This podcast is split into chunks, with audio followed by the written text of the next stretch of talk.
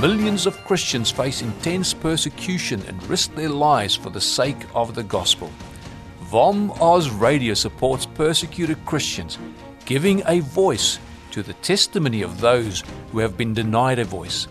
Our programs inform and encourage Christians in Australia and around the world to mobilize and to stand with our persecuted brothers and sisters in Christ. Welcome to Vom Oz Radio, voice for the persecuted. Welcome again to the Voice of the Martyrs Radio. My name is Todd Nettleton. We have special guests this week. Uh, it seems like we always have special guests, but uh, these are, are, what we call here at VOM rock stars in the mission community, and it's great to have them.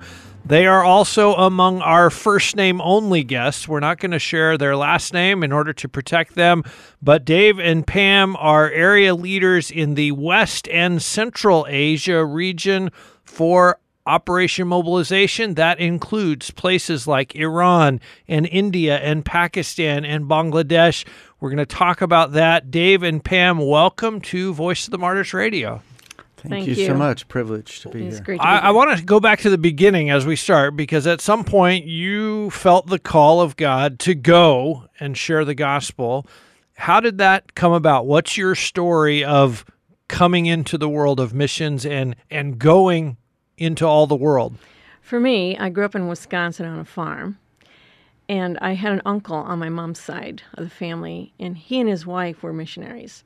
So it was like an overshadowing onto our family. And I come from a huge family network. And so when I gave my life to Christ, I had a desire to become a missionary because I had watched my uncle's life. But then later on, when I was about nine years old, I saw a movie called The African Queen. And I thought, oh, she's a missionary he's an alcoholic. and in the end, you know, it was a love story as well. But her and her brother were helping people that were needing help in the jungles of Africa. And at that time, I thought, hmm. One of my cousins who was babysitting me and my other sisters, she goes, Oh, when I get older, I'm going to become a missionary. And I go, Me too. So when I gave my life to Christ, that desire came back. And wow. so I had no idea what it so meant. So even as a nine year old, you were thinking, This is what I'm doing. Mm-hmm. Wow. But then I swayed, and then I came back to Christ, and and I started out on that route and went to college, and that's where I met Dave. Yeah. So I mean, I grew up on the other side of the country, just outside New York City. Was 18 before I ever met a Christian, and I was hitchhiking back on a Sunday morning when a high school teacher picked me up and started to share the gospel. Took me to a little inner city church uh, little did I know behind the scenes, I had a praying grandmother during that time. Wow. Who was praying that, that God would touch my life. Not only that, she prayed that I would become a missionary. And I, I thought later, she didn't even ask my permission for that. she, so, you know, here I am 18. I've come to faith in Jesus. My life has turned around. I'm part of my local church, just wanting to be a disciple. And I understood if you're a disciple of Jesus, you're a witness. And Acts 1 8 is a part of everybody's lifestyle. Everybody's called to be a missionary. It doesn't matter if you're a student or worker or whatever. So I was literally on the streets sometimes in New York City and around the New Jersey area and passing out literature. And uh, in fact, in my college campus, I used to take garbage bags full of tracts and I would just pass them out to all the students. And I and I became, of course, aware and that so many people had already heard the gospel. And this question began to grow inside of me are there places where Christ is not known? And all I can say is the Holy Spirit put that in me because that kept growing and growing and growing until such a burden came that I thought, I just can't continue. I've got to do something. So um, I had a friend who told me about a place called Bethany College of Missions up in Minneapolis that was focused on that. So I, I wrote to them and said, Can I come? Uh, but before I did, I thought, I need to go and see what missions is like. And I thought, my my church actually was, forgive me, a little ignorant. They they said basically the whole world's evangelized. You don't need to go anywhere. And I thought, well, I, I think the Amazon still needs missionaries. So, so I literally saved my money. I wrote to some pastors down in Manaus in the middle of the Amazon and said, Can I come and visit you? So they said, Sure, you can come. Here I am, 21 years old. Went down there, spent a month up in the jungle, rivers, traveling around there. And I have to be honest, when I was done, I was like, I don't think I can do this. This is the mosquitoes are killing me and eating me. But when I was finishing, the this pastor who was overseeing about a thousand churches said, you know, so wh- why did you come here? And I said, well, I feel God calling me to unreached peoples. And he said, well, then don't come here. We have so many churches and so many people getting saved. But he said, I've traveled around the world twice. I tell you where you should go. It's India. It's that part of the world. So God used that really to start pointing me to Asia, and that became the Hindu world and the and the Muslim world. But really, it was this sense of we should all be involved and send me to those places where Christ isn't known. There is still a need, a great need for people like you did who say, "Lord, I'm willing. I want to go." Uh, the the stat you shared yesterday in our chapel service: 920 million Muslims in in just the part of the world where you're working, just West and Central Asia, but so few workers. How do, what needs to happen to get more workers into those white harvest fields? I mean, it's a great question. I, I look back when we started, which is almost 40 years ago. And at that time, we used to say there was the missionaries to the Muslim world were literally one in a million, and that that was kind of the statistics. uh, so I guess if we say there's three for every million, now we've made progress. And yet, you know, I, I look back, it's been a missiological issue. 40 years ago, I remember people saying, just go where the you see the harvest, just go where you see the, the response. These other places seem, just seem too hard. But I think it was Charles Marsh who wrote a book called Too Hard for God. And, and he was challenging everyone around the world back then hey, you know, this is not too hard for God. We should be going. Paul said, My aim is to go where Christ has not yet been preached.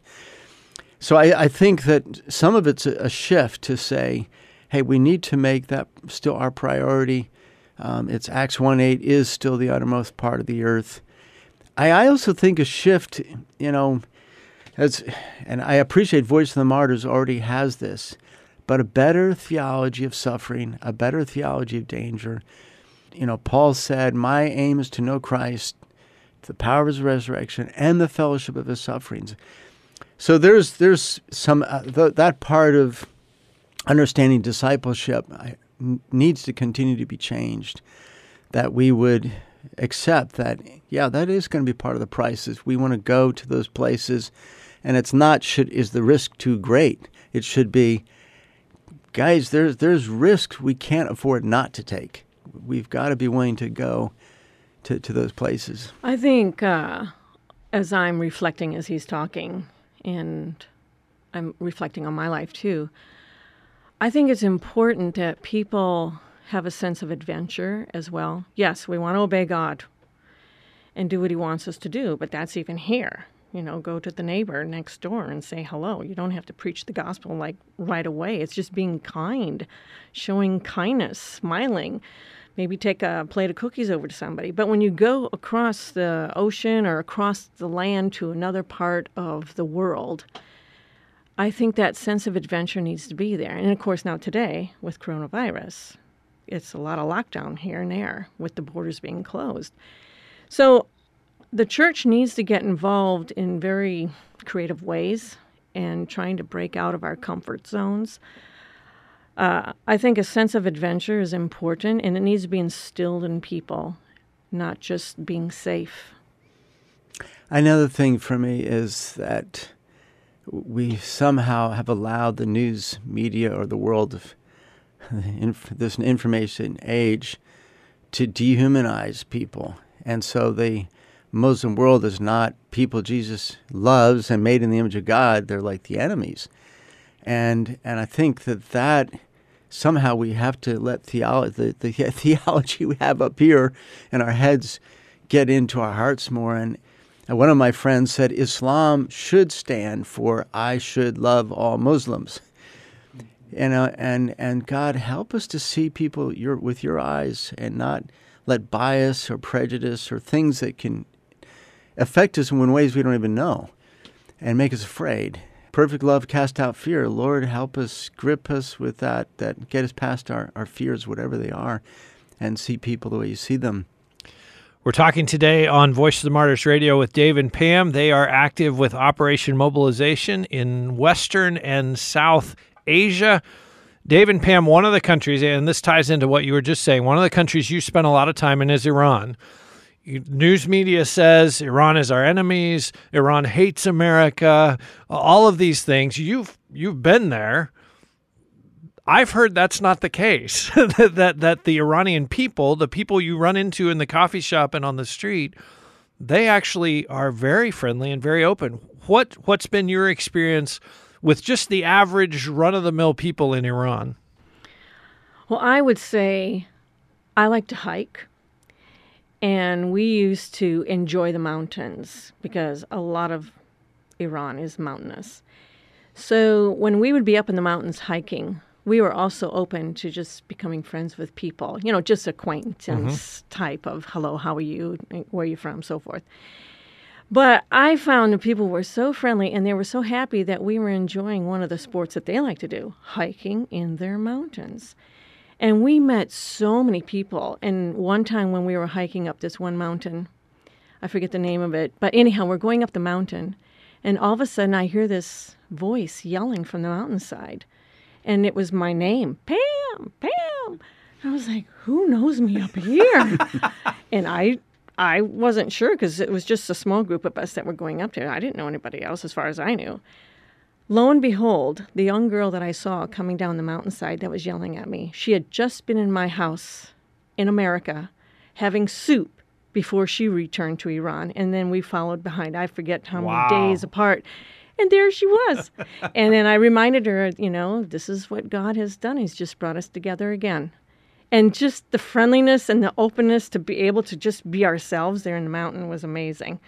And I know her sister and I know her brother in law and so forth. And I was just like, this is God that put this together today on this mountainside. Absolutely. So people are friendly. Yes. Uh, my first trip into Iran was in January 2004 because of the Bam earthquake. And we were responding and sending staff down there to begin this disaster relief response, which is just overwhelming. I think 30,000 people died and wow. 20, 30,000 people were wounded. So um, the, the, that government opened the doors and said, please come and help us. So, but I was still nervous. It's my first trip in, and I'm an American, so I'm I'm just thinking, Lord, just help me to get in and out. Okay, and I'm checking out of the hotel, and the hotel manager looks at my passport, and he looked up at me and he said, "You're an American?" I said, "Yes." And he said, "Look behind me. Do you see all the flags of the world we have there on the on the um, pedestal?" And I said, "Yes."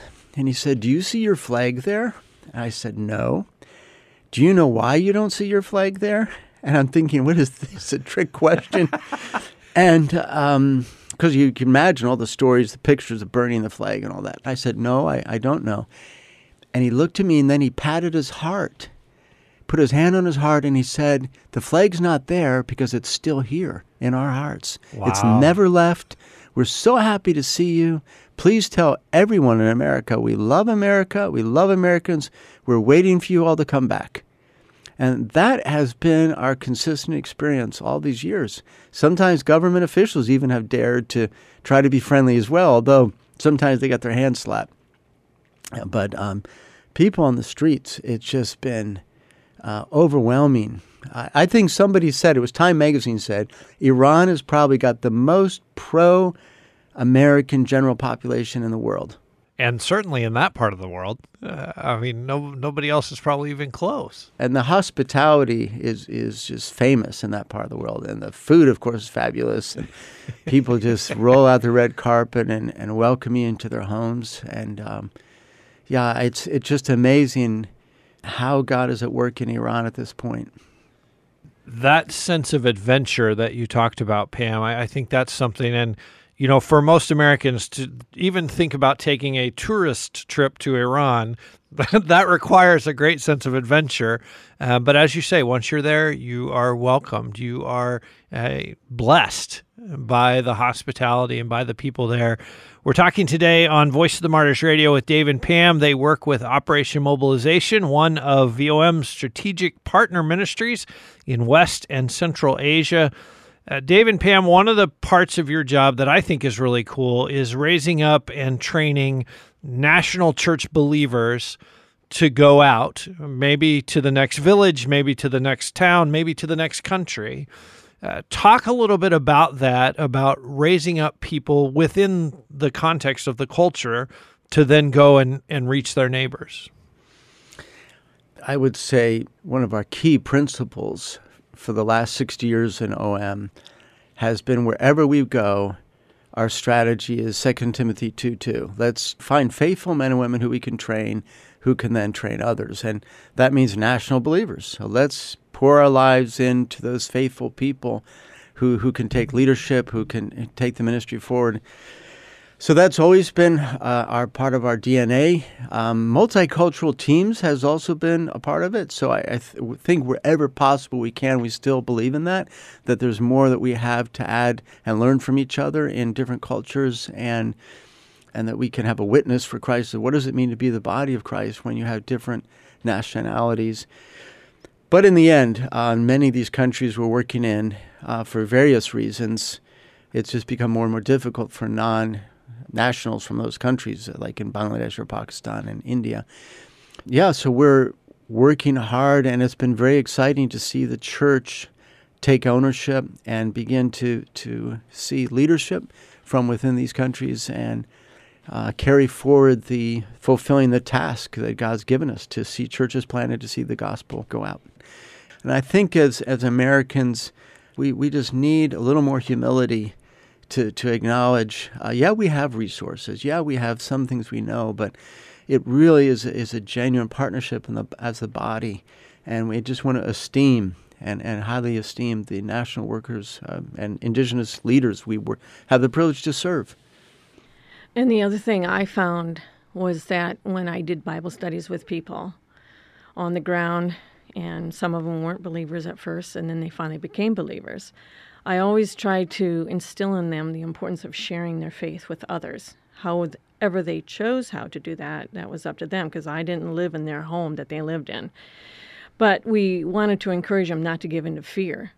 And so, even for ourselves, when we lived in certain countries, we had to make sure we weren't giving in to fear because fear is a real factor that everybody faces when you're in regions like that where the government is not favorable towards Christians.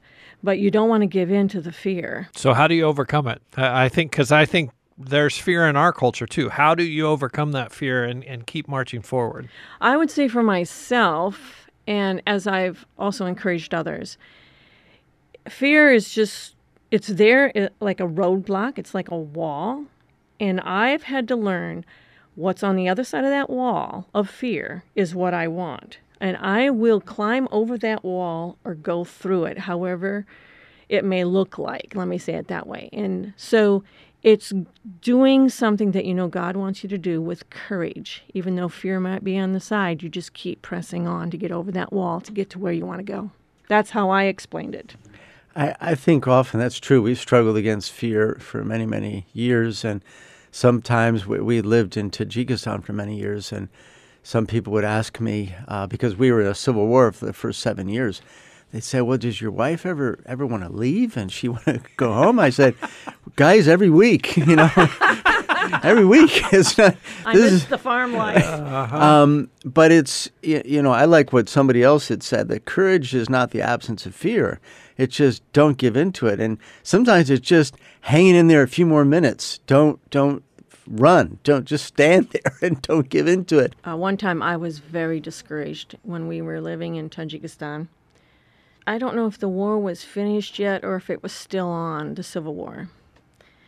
And I was just complaining to the Lord, and I said, I'm finished. I can't stand it here. I want to go home. I miss my family. And I had my kids with me, but I was missing my family of origin and relatives. And I was sitting in the car as Dave hopped out to go into the bazaar to get something. And I'm looking down the road.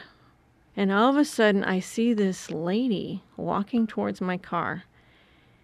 And she was a lady that had become a believer in one of the Bible studies I was involved in. And she is smiling from ear to ear. And the Lord told me, This is why you're here.